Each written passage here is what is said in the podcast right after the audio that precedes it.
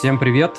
Это новый выпуск подкаста «Не про деньги», где мы разговариваем о деньгах или не о деньгах с разными интересными гостями. И сегодня у нас в гостях Макс Родин. Макс – это основатель консалтинга тренинговой компании DeepMind, которая использует практики осознанности и другие методы внутренней работы для развития команд и сообществ. Вот так круто и ярко э, звучит деятельность Макса и компании DeepMind. Макс, привет! Может быть, ты что-то захочешь добавить? Привет, э, спасибо, что позвал. Мне кажется, классно все достаточно описал, поэтому погнали дальше.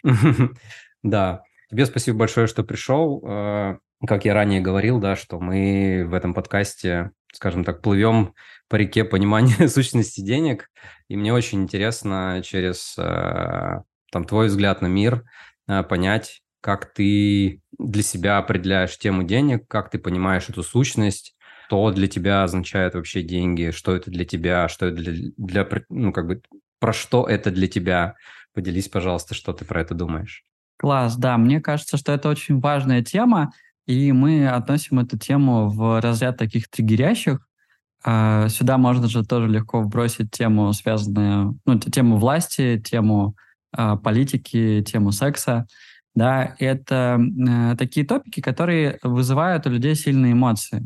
И почему так происходит? Потому что со всеми этими топиками у нас обычно связаны какие-то травмы.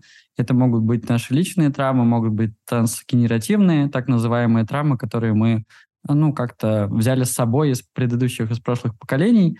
Да, и поскольку в прошлом произошли какие-то неприятные для нас события, вокруг этих тем, да, они э, в будущем вызывают сильные эмоции, и э, эти сильные эмоции приводят к тому, что у нас возникает такая психологическая выпуклость вокруг этих тем.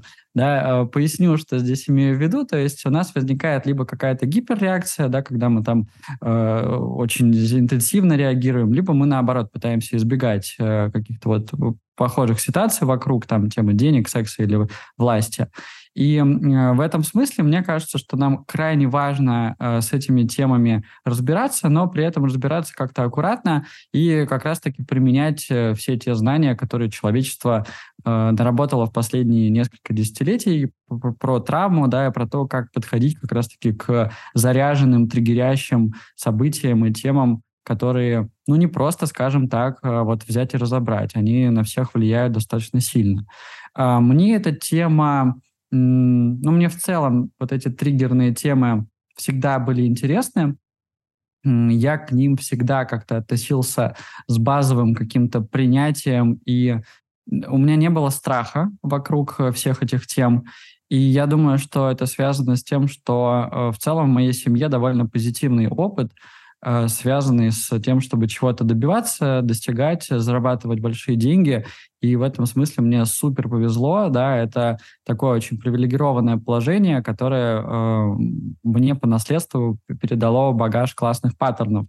И э, в этом смысле э, мне хочется очень делиться каким-то здоровым отношением ко всем этим топикам, чтобы мы помогали друг другу сейчас распутывать какие-то запутанные эмоциональные такие взгляды и отношения и смотрели на все эти вещи как на то, что это, да, существует, и с этим нужно работать, и нужно внимательно очень исследовать наши взгляды, да, наши какие-то представления э, про деньги, ну и про другие триггерящие темы, Э, чтобы просто более здорово и осмысленно и счастливо жить, счастливо жить, да, зарабатывая деньги, занимаясь сексом, реализуя э, власть э, и как-то находясь во властных отношениях, ну и так далее.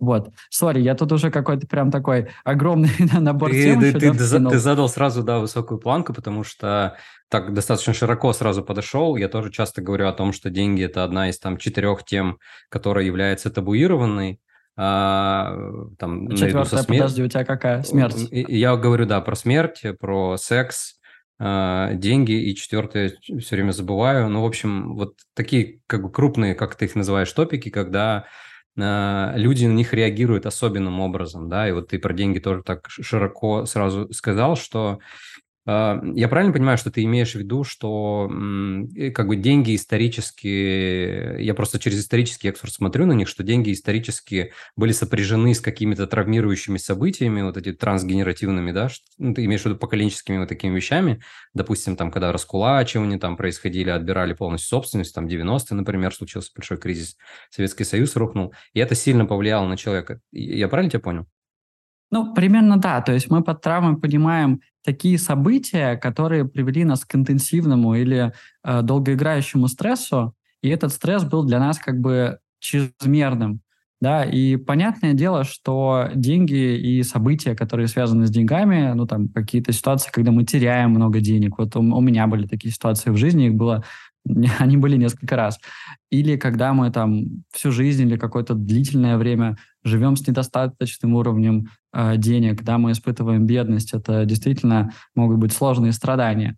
Вот, все это может человека травмировать, и, ну, впоследствии у него будет, э, ну, как бы предрасположенность к стрессовой реакции, когда он вот как-то с этой темой или с деньгами физически контактирует. Я помню даже, у меня был один кейс такой очень интересный, мы проводили личную сессию, embodiment-сессию, это когда ты через тело, через телесные паттерны исследуешь э, ну, тот или иной вопрос, да, решаешь тот или иной запрос. И запрос у э, клиента, с которым я работал, он был как раз-таки про то, чтобы выстроить более здоровые отношения с деньгами. Я давал ему деньги физически, ну, то есть я доставал из кармана там какие-то рубли, да, там какие-то тысячи рублей, и э, говорил, спрашивал у него, сделай так, чтобы я тебе эти деньги отдал. Вот. И он, ну, как-то там пытался меня уговорить, что-то делал. И ты знаешь, э, через тело всегда очень интересно работать, потому что это максимально проявленные паттерны. То есть это не какие-то когнитивные такие запутанные конструкции, а это вот, вот физически ты видишь, что человек делает или чего он не что, делает. Что, что происходило? Мне прям стало интересно, как тело реагирует в такие моменты. А, он чувствовал некоторую обессиленность, и он э, как будто заранее понимал, что он деньги у меня не заберет из рук, бросал несколько вопросов про то, что, ну, не мог бы ты мне там передать деньги? Я говорил, нет, почему я тебе должен их отдать? Ну, потому что в природе как будто вот оно так и не работает. То есть мы деньги передаем друг другу почему-то, по какой-то причине. И все. И он сдувался, он опускал руки, он еще делал какие-то попытки, но там за, за 40 минут мы так и не дошли до момента, когда я передал ему деньги. Mm-hmm. Потому что есть... у меня не было изначально, знаешь, ну такого, я, я не отдам тебе ни за что. У меня не было такой позиции. Но вот э, э, паттерны, которые человек усвоил, они сложились таким образом, что, ну вот как будто у него есть базовое неверие, что в целом ему кто-то может деньги за что-то передать, да, и можно как-то создать тропу, чтобы деньги получить себе вполне себе легитимным образом. Угу, угу. Слушай, это очень интересно. Я дописал как-то у себя в канале тоже про практики понимания своего отношения к теме денег через тело. Там была история про стикеры с разными суммами, которые, ну, как бы там, не знаю, это и зарплаты могут быть и прочее, когда ты встаешь на определенную э, на определенный стикер, тело каким-то образом реагирует. Как бы человек так вот субъективно может понять, где у него большое напряжение. Как говорят, тело не врет. Через тело очень много видно, очень хорошо. Вот ты мне, кстати, когда рассказывал про эту историю, я э, чувствовал, как у меня отзывается это в теле мурашками. То есть для меня это тоже такой некий определенный эмоциональный фидбэк, который я сейчас себе забрал в бэклог свой, такой, типа, я про это подумаю. Для меня эта тема ну, тоже интересна, как я сам персонально реагирую. Ты до этого говорил вот про некий такой э, травмирующий опыт, э, про там бедность, э, длительный какой-то финансовый стресс. Я несколько лет назад или... Э, ну, в общем, я для себя нашел такой термин, как э, финансовая травма. А, я слушал одного а, американского психотерапевта, который специализируется в этой теме, и он ее вот так вот обозначил. И у меня тогда открылась просто ну, такая большая ниша понимания того, как деньги, как сущность может травмировать, да, вот там вот эта бедность та же самая, и, или э, потеря больших денег, и потом вот мы, собственно, из этой травмы как-то реагируем, или телесно, или там когнитивно, в общем.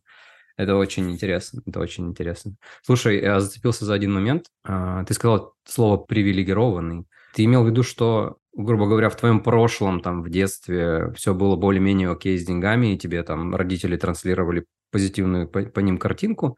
Поделись вот этим, что ты вкладывал в это понятие. Ну, мне кажется, что каждый из нас, он в, этот, э, в этом мире появляется с определенным историческим багажом. Да, и вот э, мой багаж, э, он в этой теме был позитивным, он был положительным. То есть в моей семье на, ну, как бы, там, условно, и у отца, и у деда были деньги и, и ну, там есть до сих пор. То есть мой опыт, он изначально был такой, что я понимал, что деньги это нормально, что я смогу заработать много денег. А, я хотел много денег, а не просто какое-то среднее количество. Ну, то есть у меня как бы есть опыт насчет того, что ты можешь э, получить себе там в руки, себе на счет большое количество денег, ты можешь жить с ними, ты можешь их тратить, и это нормально. Да, и такого опыта, к сожалению, э, нет у огромного количества людей. И в этом смысле Э, меня эта ситуация, она заставляет не думать о том, что я какой-то особенный, а думать о том, что у меня есть такая привилегия, что вот мои ментальные какие-то цепочки, конструкции, да, там в голове, в теле, в нервной системе, они на этот счет не сильно залочены. То есть, э, э ну, мне окей, там, иметь деньги, я к этому стремлюсь, и это нормально, потому что у меня такой опыт исторически, но он не у всех такой. Вот э, в этом смысле мне здесь важно просто как-то осознавать свою привилегию, а, потому что если мы этого не делаем, то нам очень легко попасть в такую ситуацию, когда у нас раздувается эго, и мы начинаем слишком много о себе думать. Мне кажется, с точки зрения а, знаешь, вот таких вот э, социальных паттернов, это то, что произошло со многими но, новыми русскими, которые возникли там после Советского Союза, когда люди, э, не обладая вот такой предысторией по каким-то, ну, зачастую довольно случайным Э, причинам, случайным обстоятельствам, да, вдруг э, начали распоряжаться большими деньгами, и у них мгновенно возникла какая-то лютая просто инфляция эго, когда большинство из них присвоило себе идею о том, что я тут такой крутой, я тут такой особенный, это, это вот из-за моей гениальности какой-то я тут деньги заработал. И, конечно, я таких людей видел в большом количестве. Ну, в смысле, не конечно, я таких людей видел в большом количестве. И, конечно, э, они стали в основном не очень приятными людьми. Они стали в основном э, думать о себе гораздо больше, чем на самом деле, э, чем они являются, из, э, исходя именно из, из вот разду... этой вот... Из раздутого эго именно. Ну да, то есть ты присваиваешь э, на свой счет э, ту случайность, которая вот как бы историческим моментом, да, и какими-то обстоятельствами, ту, ту, ту ушлость, скажем так, или зачастую, ну вот прям откровенную случайность, ты начинаешь приписывать каким-то своим талантам, качествам, и исходя из этого судить еще всех вокруг. Вот, это, я, я это как-то очень не люблю, поэтому стараюсь э, себе, себе тоже замечать. Я понял, да. Слушай, у этого образа даже, кстати, есть такая, как будто какой-то негативный такой шлейф вот из, э, там, не знаю, вот этих новых русских. Это скорее воспринимается как нечто негативное, и деньги заработаны там преступным путем, может быть. Олигархия вот эта, которая получила тоже власть определенным образом, и управление капиталами тоже не всегда таким понятным путем. И как раз вот деньги вот этого сегмента воспринимаются как нечто ну, скорее неприятное, нажитое нечестным путем, тоже имеет определенное такое. Да, это, да, это очень важно. Слушай, а поделись э, парочкой моментов. Вот ты рассказывал про то, что там отец, дед э, имели деньги, имеют деньги сейчас. А как это выглядело в твоем детстве? Как ты ребенок, как, как ты как ребенок, как маленький Макс, как это считывал, как это было ну, в повседневности? Интересный вопрос. Я не особо над ним как-то рефлексировал. А, мне кажется, что больше, знаешь, развернулась эта тема уже в каком-то там подростковом возрасте, когда э, действительно деньги начинают играть э, большую роль, потому что даже в нашем детстве, вот э, мне там сейчас 34, в, моем детстве, ну, наверное, не знаю, там до 11 до 12 лет э, вот эта вот разница в доходах, она как будто была не очень важна. Ну, то есть ты выходишь во двор, и тебе глобально не очень важно. Ну, по крайней мере, мне так э, было. Да, поддерживаю. Кто там Абсолютно более богатый. без разницы, да. Да, Детям, кажется, а вот... неважно, какой материальный достаток. Главное, что тебе весело и тебя любят, принимают. Да, поэтому, знаешь, я не, ничего не вспоминаю такого сразу про свое детство на эту тему. Хотя, может быть, это, опять же, показатель привилегированности, потому что если ты ничего не вспоминаешь, то у тебя все было окей.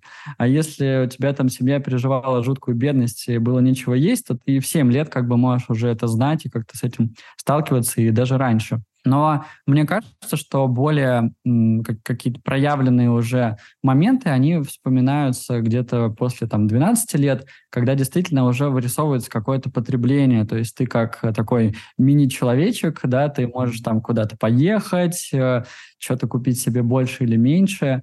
Вот. Ну и в этом смысле, просто вспоминая свое детство, э, ну вот, которое скорее про какой-то подростковый возраст, я понимаю, что э, деньги были связаны не с тем, что у меня были там физические бумажки какие-то, да, в кармане, а с тем, что я там поехал в Грецию в 7 лет, я поехал еще куда-то, я там побывал в Лондоне в подростковом возрасте.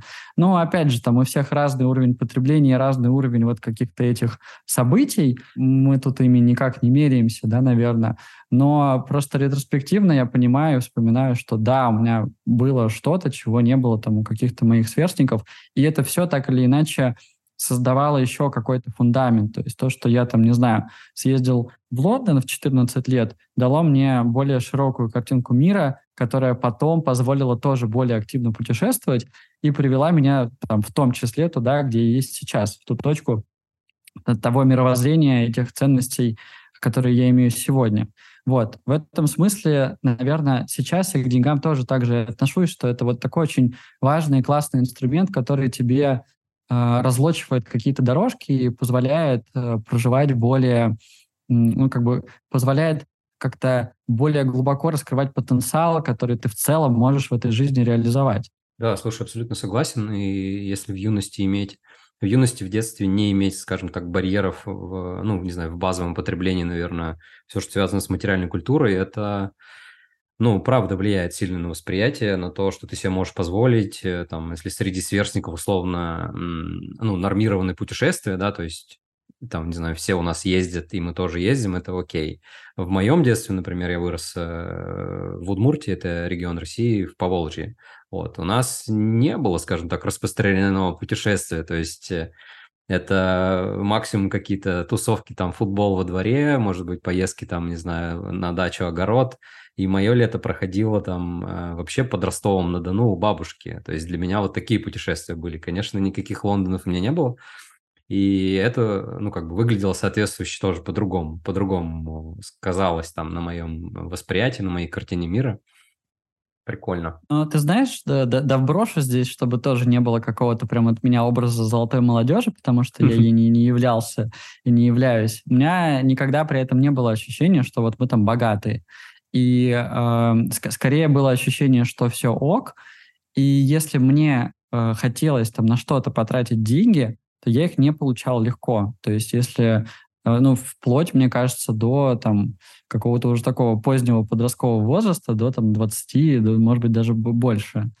Не было такого, что как бы у меня была там своя карточка, как у некоторых детей или подростков, и там ну, достаточно ну, большой лимит, и все, ты тратишь как бы куда угодно. Нет, ты, пожалуйста, обоснуй, докажи, получи, и как бы еще и, еще и много раз э, отказы тоже можешь получить в этом процессе.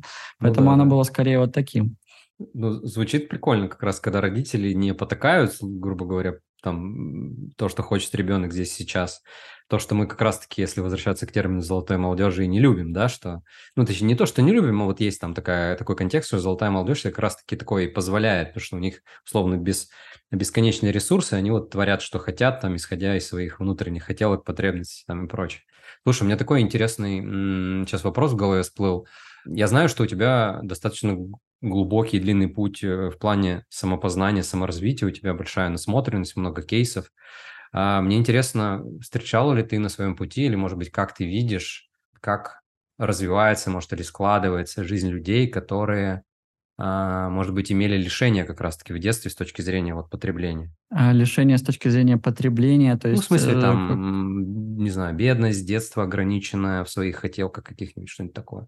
Ну, мне кажется, что мы здесь можем в принципе, на обычные психотерапевтические линзы опираться, да, тот опыт, который мы переживаем, он а, так или иначе на нас влияет впоследствии. И особенно сильно он влияет, если это какой-то детский опыт, да, чем, чем раньше мы пережили какие-то травмы, какие-то обстоятельства, тем сильнее это будет наше восприятие и наши действия впоследствии определять. Вот, поэтому мне кажется, что здесь может быть, конечно, целый набор э, последствий. Вот если э, с деньгами, а точнее с э, последствием того, что денег немного, да, если этих последствий было, э, было в детстве много, они были какими-то яркими, то дальше может э, возникать две дорожки, ну, как мне кажется, такие вот основные. Это либо э, стремление компенсировать э, впоследствии, да, и там, денег было мало, значит, ты будешь э, фигачить, ты будешь пытаться их э, заработать, и это будет такой бесконечный, э, бесконечный голод.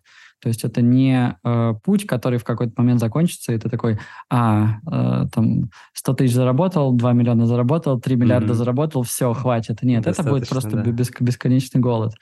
Да, э, и вторая дорожка, э, она, мне кажется, что она как бы закрепляет вот этот опыт, Э, когда ты не можешь, да, буквально как вот тот мой клиент, когда ты не можешь э, с деньгами, ну, как-то быть в мире, когда ты не можешь их принимать, брать, э, зарабатывать, потому что твой опыт, он как бы про тебя в том числе создает определенные представления. То есть, когда мы переживаем травму, это всегда оставляет отпечаток о представлениях, какой я.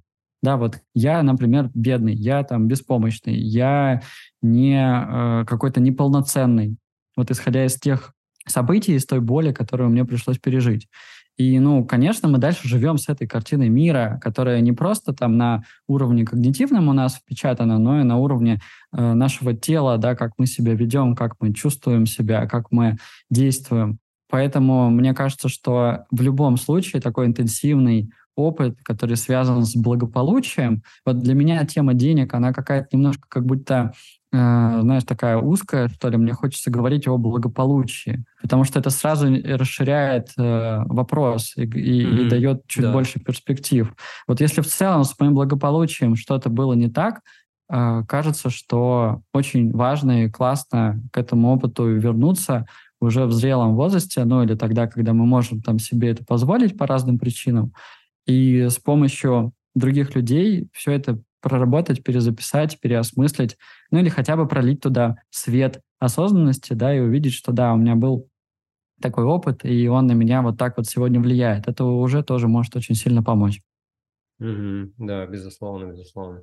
Ох, это такая важная тема. Ты еще про благополучие сказал. Я, я просто также примерно смотрю на тему денег, потому что день, деньги, по сути, или их там количество какое-то, это некая не знаю, метрика, не метрика, в общем, некое просто отражение того уровня благополучия, ну, как бы оно же в настоящем еще как-то проявляется, а оно на чем-то стоит. И вот как раз на том благополучии из прошлого, в общем, которое как-то выглядело, выглядит настоящее человека. Да, да, удивительно. А, слушай, как раз вот про благополучие в настоящем хотел у тебя уточнить. У меня есть такой вопрос, который я тоже задаю. Э, я его обозначаю как, наверное, достаток человека в настоящем – а, и мне вот интересно, как ты думаешь про это? От, твоего, от, э, от чего, по твоему мнению, зависит как раз-таки уровень достатка человека в настоящем? Ну, давай тогда здесь определимся, что мы поднимаем, что мы понимаем под достатком. То есть это количество денег или это вот именно благополучие? Про, про что мы здесь? Ну, или ты точнее. Наверное, про то, что э, сколько человек зарабатывает. То есть у меня, я в последнее время размышляю над такой конструкцией, как количество зарабатываемых человеком денег зависит от его, а, не знаю, там, самопонимания, а, не знаю, проявленности, если так можно говорить про а, вот это слово. Угу, Понимаешь? Угу. Мне интересна такая постановка вопроса. Почему? Потому что я его себе так не ставлю. Ну, то есть, э, как будто для меня э, какой-то корневой вопрос, он звучит по-другому. Он звучит э, так, как реализовать благополучия, да, которое э, для каждого будет очень разную форму иметь. Потому что если мы говорим про там, то, чтобы додуматься, почему человек зарабатывает столько, э, и может ли он зарабатывать больше, ну, кажется, что это такой достаточно большой набор факторов, э, часть из которых мы можем контролировать, часть из которых мы не можем контролировать. Огромное количество талантливых людей пытаются зарабатывать э, все больше и больше, и у них не получается, у кого-то получается. Вот. Мне здесь эм, ну, как будто, э, как будто более фундаментальные, более интересные вопросы именно про то, а как стать благополучным. И под благополучием я понимаю, знаешь, какой-то такой вот фит. Я как человек и жизнь, которая там моя, которая со мной происходит в том числе, насколько я, насколько мы как бы друг к другу подходим, да, и в этом смысле вот моя какая, мое богатство, оно может э, очень сильно отличаться от твоего богатства, твое богатство может очень сильно и должно, наверное, отличаться Это от богатства другого вещь, человека. Да? да, и в этом смысле, когда мы э, ну, начинаем как-то чрезмерно фокусироваться на достатке, на том, сколько денег э, у меня на счете, там у меня в кармане, как будто это сбивает наш фокус, и мы, мы начинаем действовать из такого режима атачмента. Да, мне, мне важно количество, мне важно, чтобы этого было больше. Я, честно говоря, не верю, и я не видел большого количества кейсов э, перед глазами, большого количества каких-то ролевых моделей, чтобы, знаешь, именно вот сама вот эта вот цифра, она приводила к благополучию. Э, я работал с четырьмя заместителями министров, это достаточно обеспеченные люди. В общем, с людьми такого формата, имел э, много контактов за 4 года, пока работал на э, госслужбе и в разных таких госучреждениях. И зачастую я видел, что человек может быть очень богатым, но он при этом живет в аду. Ну, в том смысле, что он испытывает постоянную тревогу, он испытывает постоянный гнев. То есть субъективно э, проживание жизни в таких эмоциях, да, оно гораздо хуже, чем проживание жизни в какого-то человека со средним достатком, да, но который более спокоен и более вообще удовлетворен от этой жизни. И мне здесь ни в коем случае не хочется как-то делегитимизировать богатство, потому что деньги — это классно. В деньгах нет ничего плохого, и в богатстве нет ничего плохого. Но э, кажется, что очень важно фокусироваться именно на благополучии и представлять себе очень ясно, и с каждым днем все как-то лучше, цель, зачем мне эти деньги вообще нужны, да, ради чего, в чем состоит мой идеальный какой-то день, который я вот э, хочу прожить. И что еще более главное, да, может быть, зачастую более важное, а нужны ли мне эти деньги для того, чтобы такой день прожить? Может быть, мне нужно там 200 долларов сэкономить, и я уже на 20% приблизюсь э, к этому дню, сделав какие-то несколько да, там, э, изменений в своей жизни добавив чего-то, там, начав ходить на вокал условно, ну или еще что-то. Вот э, мне такая оптика интересна. Слушай, да, прям золотые слова э, о том, что намного важнее задумываться о благополучии, как ты говоришь, о там, целях, для чего это нужно, а не делать э, ставку именно на количество зарабатывания денег. И вот эта призма смотрения конкретно на тему там, достатка, зарабатывания денег – мне кажется, что она не нормализована, что ли, в нашем обществе, и богатство скорее имеет негативную коннотацию и наличие больших денег. Мне вот интересно, как ты на это думаешь. Я недавно видел такую картинку, где как богатство воспринимается в западном мире и как богатство воспринимается условно там в, в нашем русскоязычном сообществе. Это две картинки. Это Скрудж Макдак, который плавает в золотых монетах, и это шейх или падишах, кто он там был, из «Золотой антилопы», если помнишь такой мультик, где ему было все недостаточно, недостаточно, и ему антилопа генерила и генерила золотые монеты, он в итоге в них утонул. И мне вот интересно, а что случилось, что, как бы, условно говоря, у нас это скорее негативная такая э, история? Ну, я думаю, что здесь мы тоже можем смотреть на историю э, через призму э, психической травмы. И э, история России, там вообще какого-то русскоязычного общества э, за последние 150 лет, она, к сожалению, наполнена травмами. Я когда анализировал события, которые вот сейчас происходят да, в России, в Украине, э, мы смотрели на них именно с точки зрения травмы, мы прям выделили э, наиболее такие заряженные моменты в истории за последние 150 лет. Там огромный список, он реально э, впечатляющий. Я не знаю вообще, можно ли как-то мериться травматичным опытом. Если можно было бы так померить по странам, я думаю, что мы были бы в топе. Вот. И понятно, что такие события сильно влияют на то, как потом следующие поколения воспринимают э, то, что происходит. Вот. Если говорить про э, этот образ денег как чего-то плохого, чего-то грязного, чего-то, что может привести к проблемам, конечно, здесь э, всплывает раскулачивание. Вот фиг, фактическая история. Да, у тебя есть деньги, причем зачастую это ну, вообще смешно, там, у тебя корова условно, да, и ты уже кулак. То есть у тебя есть какой-то достаток, и тебя из-за этого могут, ну, пускали в такие проблемы, что это вот э, впечатлилось и осталось э, в такой исторической памяти на несколько поколений вперед. Второй момент э, связан в целом с э, бедностью и с какими-то лишениями и со сложностями, которые были, наверное, с деньгами в Советском Союзе, потому что там были очень странные э, такие общественные паттерны, когда, ну, вроде как вы там все должны примерно одинаково зарабатывать, на самом деле всем денег не хватает, и если там у соседа денег чуть больше, это вот явно приводит тоже к какому-то такому дискомфорту и вопросам, и какой-то злости, какой-то агрессии. Это может приводить к к отторжению денег в целом. И последнее, что мне сразу же вспоминается, мы это уже обсудили, это э, вот этот период э, краха СССР, да, конца Союза, когда деньги зачастую, и особенно большие деньги, э, доставались преступным путем. И понятно, что это такие события, они не происходят как бы в вакууме. То есть нету такого, что этого никто не видит. Это все люди, все прекрасно видят, люди не глупые. Они видят, что если ты, если у тебя есть деньги, то ты либо обкрал кого-то, да, либо ты убил кого-то. И в этом смысле это очень глубокий такой импринт психологический, потому что, ну вот, а как я вообще буду с этим жить? Если у меня появляются деньги, значит, я плохой человек. Все. Часто, кстати, частая установка, что деньги – это плохо, деньги там, ну, много денег только у там воров бандитов и прочее. Слушай, э, поймался на мысли, что это все, ну, условно, 150 лет э, различных событий, которые травмировали нас. И я такую грусть поймал немножко.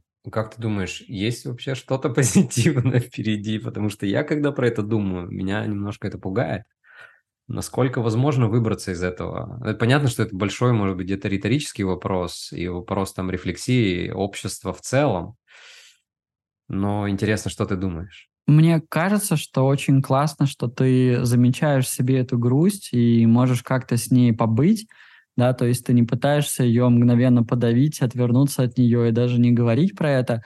А, действительно, когда мы трогаем травму или трогаем такие события, а, они людьми в основном сразу воспринимаются как что-то унылое, печальное, депрессивное.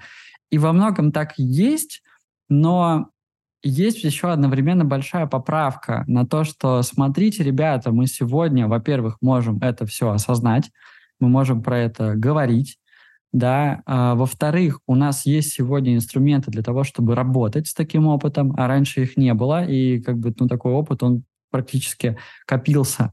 Ну, на самом деле здесь э, тоже есть такая поправочка, что были, в принципе, инструменты для работы с травматичным опытом в традиционных обществах через разные ритуалы, обряды, и они практически как-то э, утратились или были так вычищены специально в э, советском обществе и вообще в таких э, сверхиндустриальных, ну, тоталитарных... Индустриализация всяких... повлияла, да. Вот весь этот перформанс, э, что надо выше, быстрее, сильнее, все, все, всю традицию и духовность почистил.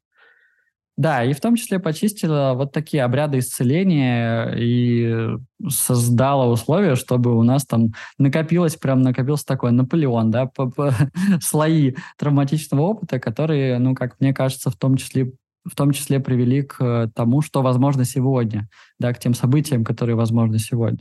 Потому что если бы люди были более сильными, а травма, она как бы обессиливает, да, она делает нас вот такими жертвами, то, наверное, общество по-другому бы к этому всему относилось, и это, может быть, было и невозможно. Но это отдельная интересная да, тема. Да, это очень большая тема, да, понятно, что все это так связано. Да, но за, заканчивая а, ответ на твой вопрос, я к травме отношусь позитивно. Мне кажется, что это правда очень э, круто, это правда очень невероятно, то, что мы можем вот все это доставать сегодня и со всем этим работать. То есть это для нас разлочивает ну, какое-то светлое будущее. Хотя, конечно, для того, чтобы оно наступило, ну, все больше и больше людей должны фактически начать работать над э, своим внутренним пространством. То есть это как бы ну, основное поле битвы на самом деле. Да, и вот здесь э, ловлю большой позитив и радость как раз-таки, когда м, мы, по сути, находимся на волне роста вот, э, саморазвития, как в России выглядит психотерапия, процессы самопознания, новое поколение запрыгивает, предыдущее поколение, актуальное поколение запрыгивает. Это очень круто, видеть там интеграции у, в массовой культуре, в контент, это очень как бы позитивно, э, дает, в общем, надежду, что впереди все будет веселее и лучше, скажем так. Надежда, надежда и надежда. Вот. Слушай, хочу немножко спуститься нам на пару этажей, наверное, с, с такого широкого странового э, формата mm-hmm. до формата сообществ. Я знаю, что у вас есть сообщество, и ты работаешь с сообществами и с командами. Мне интересно тоже, опять же, через твою линзу, как ты смотришь на это, э, как тема денег существует, вот, наверное, в таких малых кругах людей. Есть ли она как топик, или она также табуирована, либо она нормализована в, как бы в среде людей, которые работают над э, там, собственным развитием или командным развитием, говорят ли про это? Мне кажется, что становится лучше, и табуированные темы или такие сложные, заряженные темы, они потихонечку прорабатываются в нашем таком общественном дискурсе, и в том числе комьюнити, сообщества, они очень хорошо в этом помогают, потому что а, вот как раз-таки именно круг людей — это и есть само по себе, само по себе пространство или инструмент для того, чтобы заниматься каким-то хилингом да, или исцелением, а, в том числе проблем, которые у нас исторически возникли и стали нашими психологическими сложностями. Мы в DeepMind Community, ну, мы даже как-то осознанно уделяем внимание к тому, чтобы доставать такие топики, с ними работать, приглашаем экспертов, у нас, конечно, есть большой уклон в то, что это все происходит через призму именно своего, своей какой-то внутренней работы, своего внутреннего роста. То есть мы там не обсуждаем деньги, как там делать бизнес-планы, как, э, не знаю, там меньше тратить, лучше инвестировать, больше зарабатывать. Мы обсуждаем деньги с точки зрения паттернов, с точки зрения влияния там, на себя, на других. И это все тоже такой довольно многослойный пирог. А, вот. Но я здесь в целом, так же, как и ты, испытываю какую-то надежду и какую-то радость, особенно, особенно смотря на э, молодых ребят, потому что кажется, что в том числе из-за псих, психологизированности культуры современной, ну, то есть им сильно проще ходить к терапевтам, они как-то раньше это начинают делать. Э, вот. Так, такие рудименты, атовизмы, э, они уже в этих поколениях гораздо меньше проявлены, и там все как-то здоровее и проще. В общем, сбалансированней. Mm-hmm. Да, это правда дает надежду и позитив. Слушай, а если немножко сдвинуться там на корпоративную ступеньку, да, я знаю, что вы много работаете с командами, с крупными компаниями, и мы говорили о неком таком благополучии, но именно в корпоративной коммуникации оно скорее звучит как well-being, более такое, за, за, более западный термин, он более в ходу. И мне вот интересно, э, так как ты больше эту тему знаешь, и вы работаете, в том числе в этой категории, если я правильно понимаю, есть ли вот в этом комплексе такого, э, такой заботы о сотрудниках место разговорам о финансовом здоровье? Э, как, как ты вот этот горизонт видишь? Стопроцентно. А, мы недавно проводили исследование Велбинга и смотрели на то, как разные компании, не только в России, но и в мире, вообще к этой теме подходят, а, да, какие практики, какие инструменты они используют, как они на благополучие сотрудников в целом смотрят. Ну, в общем, у нас было такое достаточно глубокое исследование. И э, поскольку тема благополучия, она очень широкая, она напрямую связана с состоянием человека, с тем, насколько он там удовлетворенный и счастливый, а, к ней можно подходить э, с очень разных сторон. И вот сейчас э, в западных компаниях преобладает такой комплексный или системный подход, когда мы смотрим на человека, да, на сотрудника и стараемся дать ему э, максимум инструментов для того, чтобы ему было классно того, чтобы ему было безопасно, э, хорошо, и чтобы он чувствовал, что он проживает действительно какую-то качественную и классную жизнь, работая в этой компании. Вот. И компании смотрят на этот вопрос э, очень часто с точки зрения стресса. То есть, а что сотрудника среднего стрессует? Да, какие у него есть вот там боли, проблемы? И понятно, что до сих пор вот там на текущем уровне развития человеческой цивилизации, э, тема денег, тема финансов, она очень зачастую сложная, волнительная, и она создает вот эту вот э, глубинную глубинную проблему, которую мы называем небезопасностью. Небезопасность очень сильно влияет на состояние нервной системы и на то, как вообще мы себя чувствуем. Поэтому многие компании э, создают программы там, по финансовой грамотности, либо создают какие-то свои инструменты э, там, более безопасного инвестирования. И закрытие, э, ну или какой-то прогресс вообще в финансах, в том, насколько ты комфортно себя чувствуешь со своими деньгами, конечно, это дает очень большой прирост э, в спокойствии и в продуктивности. Но мы всегда, вот там, опираясь тоже на наш подход, мы говорим, что сами по себе вот эти внешние факторы, они не создают э, итогового решения. Ну, то есть ты не можешь только за счет того, что вовне себя что-то поменяешь, достичь благополучия. Тебе приходится работать над своими внутренними навыками и в том числе над своей вот этой внутренней, в кавычках, историей, которая зачастую приводит к неблагополучию, в том числе и финансовому. Mm-hmm, да, это такая комплексная работа. Я согласен, я вот про... Когда я для себя как-то так, не знаю, э, фреймворк, наверное, своего взгляда формировал на мир, я когда смотрел на управление личными финансами, и когда на эту тему, в принципе, смотришь, э, на первой такой, наверное, ступени встречаются огромное количество инструментов, приложения для учета финансов, таблички и прочее. И я вот как раз на них смотрю как на некие такие инструменты, которые не решают саму задачу. И вот то состояние, о котором ты говоришь, оно намного важнее. И если ты как, ну, сбалансируешь для себя эту тему, во многом поймешь, в чем корень проблемы, почему тема денег, например, настолько тебя там, э, насколько на тебя влияет и почему у тебя именно так выглядит твой сетап финансов, то неважно, какой инструмент ты будешь при, применять. Как бы можно, грубо говоря, все свои там финансы вести в простой табличке или кто-то даже ведет там, не знаю, в блокноте, и у человека вот это состояние безопасности как бы ну, намного стабильнее, в общем, он выглядит, когда он понимает себя лучше, и неважно, какой инструмент использует. Слушай, я сегодня, знаешь, забавно слушал тоже один подкаст про секс, брошу вторую триггер-тему в твою историю.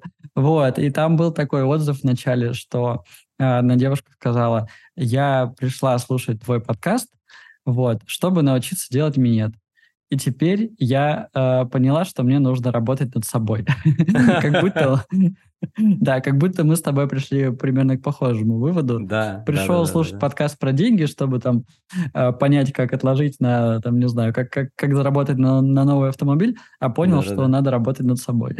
Да-да-да. Вот у меня, на самом деле, название не про деньги моего проекта получилось как раз-таки из-за того, что деньги, они не про деньги. Это такая расхожая фраза, Потому mm-hmm. что деньги это по сути, ну, как бы некая просто тема, некий топик, который генерит или меняет твое внутреннее состояние, поднимает некие слои, происходит контакт с травмой, с уязвимостью и прочее.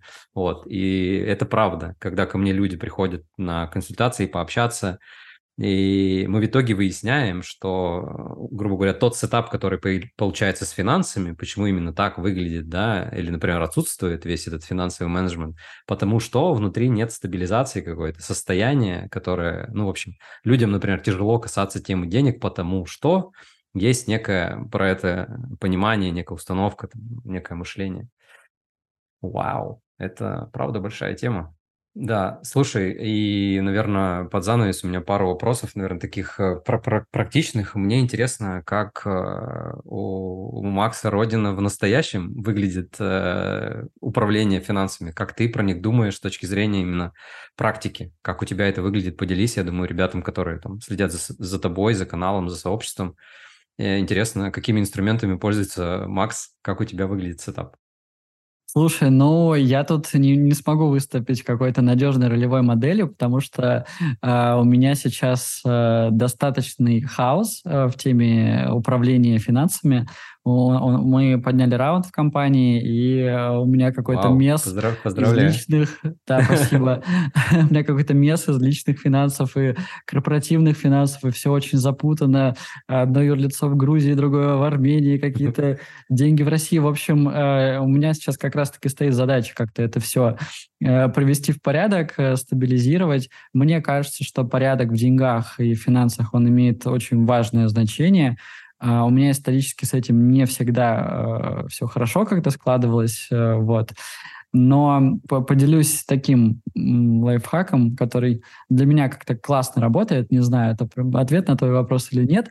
Но я когда просто чуть-чуть размышлял про тему денег, понял, что я уже очень много лет, ну вот, наверное, там, не знаю, лет 13, я использую правило э, постоянного торга. То есть, когда я что-то покупаю, и это может быть, там, не знаю, какие-нибудь палочки там на рынке где-нибудь в Таиланде или какой-нибудь корпоративный там большой продукт э, дорогой, я всегда торгуюсь.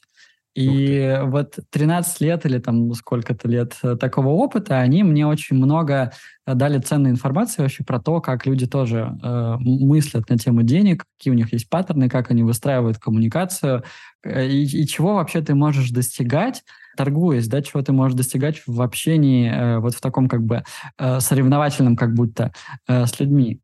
Вот. Мне кажется, что торговаться это супер круто, потому что э, когда ты торгуешься, ты на самом деле, ну, как мне кажется, опять же, ты делаешь э, подарок и себе, и тому человеку, с которым ты торгуешься. Потому что...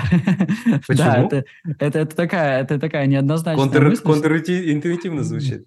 Я вот из себя в команде учу девчонок торговаться, они покупают всякие услуги корпоративные, такой, торгуйтесь, торгуйтесь, а им прям неудобно, потому что как Мне просто знаешь, тоже вот- неудобно, ты сейчас говоришь, я такой, блин, у меня нет этого скилла, и у меня такой к тебе вопрос. Расскажи, как ты к этому пришел и как это работает. Но ценообразование, как мне кажется, оно зачастую довольно хаотично. Ну, то есть э, люди все пытаются продать подороже, и представь, что ты вот там на рынке как бы что-то покупаешь. Рынок — это просто простой пример, он такой понятный максимально. Ты покупаешь там, не знаю, какие-нибудь помидоры, и понятно, что тебе продавщица или продавец, он хочет, вот он там оценил тебя по одежде, как-то посмотрел, там прикинул, какие вообще сегодня курсы на рынке помидоров. Вот, он хочет тебя подороже продать, и он называет тебе цену, там, 100 рублей. И ты такой берешь и покупаешь за 100 рублей. Ты человека оставляешь фрустрированным, потому что он в этот момент думает, что, блин, если этот чувак купил у меня за 100 рублей и не поторговался, значит, он может, мог купить подороже. То есть я мог ему продать продороже, но я этого не сделал. Понимаешь? И люди испытывают такие моменты фрустрацию. Вот чтобы не оставлять людей с фрустрацией, мы можем торговаться, и тогда всем на самом деле ок становится. И ты дешевле покупаешь, и вообще исследуешь, как это все работает. И человек понимает, да, что все в порядке, он там не облажался. Вот, и я за э, эти тысячи э, раз, когда я торговался, я еще и обнаружил, что зачастую, вот я сегодня торговался, мне надо было одну услугу купить, сказали 400 долларов. Я такой, что-то дорого. Хоп, 250. Вау. Сразу там, да, 35% или сколько-то на ровном месте. И Ничего вот я себе. понял, что ты можешь покупать какие-то вещи там в два раза дешевле, иногда даже больше, если просто торгуешься, и этим постоянно в том числе прокачиваешь свой навык взаимодействия с людьми вот в такой как бы, э, в таком интенсивном бондинге, потому что, конечно, деньги и торговля — это интенсивный бондинг, особенно если это что-то, ну, важное, что-то дорогое. Блин, слушай, интересно. Я одновременно понимаю, что телесно я стабилизирован, то есть я, у меня нет отклика в теле, потому что у меня скорее любопытство какое-то такое э, начинает играть, и мне тема торговли всегда была интересна. Но с точки зрения головы я такой, а как, у меня куча рациональных вопросов сразу так, а как, если это в прайс-листе прописано, как торговаться? То есть я в, в- в свободном рынке понимаю, что я могу прийти там и сказать, да, любую цену, или уйти просто, и человек меня догонит, скажет, давай, давай, давай. Такое я даже как-то проживал там в Турции, например, на рынках, да, когда ты уходишь просто, или на Бали, например, просто уходишь, они тебе предлагают. Вот, а это тоже работает, если прайс-лист прописан? Да, да, да, это же, это же на самом деле э, общество, оно глобально не поменялось. То есть э, вот этот вопрос цены, он всегда динамичный. И всегда в любом бизнесе есть кто-то, кто может дать тебе скидку. И даже если ты э, всегда, э, там, не знаю, ты заходишь в Бербери в Нью-Йорке, ну вот кажется, что все, ты уже не можешь там никак не поторговаться, это невозможно физически. Но там есть да. менеджер, у которого есть право на скидку. Вау. Ты можешь до него как-то дойти. Да, и вот если как бы ты это понимаешь, то это такой вообще тоже колоссальный спортивный интерес рождает, что это просто очень интересно. А могу ли я получить э, скидку в Бербери в Нью-Йорке там или в Apple? Но у меня не было. У меня не было как... Но это уже звучит как челлендж просто. Это это стопудово челлендж. Э, честно скажу, что у меня не было случаев, когда я там приходил в Apple в Нью-Йорк и получал там какую-нибудь большую скидку. Но э, как минимум это точно возможно. И э, интересно вот такие тоже канальчики поисследовать и такие возможности для себя как-то э, по поисследовать, потому что это как минимум расширяет нашу картину точно, мира. Точно. Я точно однозначно беру себе на вооружение, э, как бы это ни звучало сейчас. А, в современном, вот, вот так я, я, я, я добавил работы всем торговцам на рынке. Но им приятно обычно это. Они тоже все-таки умеют торговаться. У них там скрипты на самом деле не очень сложные, их легко выкупить. Ну, это правда. Я согласен, что это классная практика по такому самопознанию обнаружить себя в переговорной позиции, как бы как далеко я могу зайти, а насколько мне комфортно вообще уходить в этот опыт. Слушай, замечательно, замечательно. Слушай, на этой позитивной ноте, на самом деле, у меня буквально такой последний закрывающий вопрос нашей дискуссии. И я спрашиваю э, моих гостей в настоящем, какой бы они себе совет финансовый дали, наверное, лет 10 назад. Можешь ли ты, Макс, из настоящего э, что-то себе посоветовать там лет 10 назад, а может быть лет 10 вперед, как хочешь? Мне кажется, что я был достаточно крут в управлении финансами, но я открывал плечи. И mm. да, это, это, это, ну, как бы классика, все про это знают и все про это много говорят, но, в общем, друзья, mm-hmm. не торгуйте, не торгуйте с плечами. Uh, закрывайте плечи так быстро, как можете. Вот, это, это мой совет, но это как бы совет как раз-таки из травматичного опыта, и да, да, риск-менеджмент наше все. Ты имеешь в виду, что у тебя был э, в юности опыт, когда ты торговал с плечом, и это получило, как, появился какой-то травмирующий опыт из этого? У меня два раза был опыт, и он был не в юности, он был относительно недавно, там, ну вот в, в последние, там, условно, 5-6 лет, когда я э, практически полностью терял э, весь свой капитал, и, ну, это, это было э, из-за торговли на фондовом рынке, из-за инвестиций, Mm-hmm. Я не вышел из этих двух опытов с идеей о том, что фондовый рынок или инвестиции это плохо, и не нужно этим заниматься. Но э, я вышел с последствиями, э, с довольно серьезными. Вот э, там последний мой кейс, то, что я потерял практически все свои деньги, э, там часть денег еще как-то залочена, но это, это тоже связано с э, тем, что сейчас активов. глобально происходит, да, с заморозкой mm-hmm. активов. Может быть, я там что-то разлочу, но все равно там мой, мой капитал, э, который был не то чтобы каким-то там супер огромным, но он мне там часть возможностей в этой жизни обеспечивал, он на 50% уже там железно потерян, может быть, даже там на 80%. Да, это такая довольно большая трагедия, которая была связана с незрелым э, финансовым поведением на фондовом рынке. Угу, угу. Слушай, сочувствую, это такой опыт. Э, как да. Бы ну, я оправился звучит... от него, я оправился от него mm-hmm. уже, но это было травматично mm-hmm. сильно. Я, я, я, я тебя хотел спросить, комфортно тебе про это говорить, но ты звучишь mm-hmm. достаточно уверенно, чувствую, что ты как бы с этим справился, прошел через этот, через этот опыт. Пусть дорогой, но вот иногда опыт столько стоит. Много, да, много, обучение, много. обучение очень дор- дорогое. Да, да, иногда, иногда самое дорогое обучение себе покупаешь. Мой портфель просто тоже в прошлом году сложился там в половину, и это было просто супер стресс-тест, и я такой, мне хватило разума и сил не делать резких движений. Я потерял там на курсе доллара только какую-то сумму, и такой тоже, это того стоило, и вот, вот этот риск-толерантность, стресс, э, ну, как бы возможность выдерживать такой объем стресса приобретен такой ценой, э, там, итогами таких событий, но вот мы стали более антихрупкими, скажем так, если так можно выражаться. Я думаю, что да, я думаю, что да. Ух, а, ну и на этой ноте, наверное, будем завершать. Спасибо тебе Спасибо. большое, Макс. Спасибо, что поделился, раскрыл эту тему. Спасибо. Спасибо Было классное самоисследование и исследование вместе. Я надеюсь, что это будет кому-то полезно. Да. Спасибо. Всем пока-пока.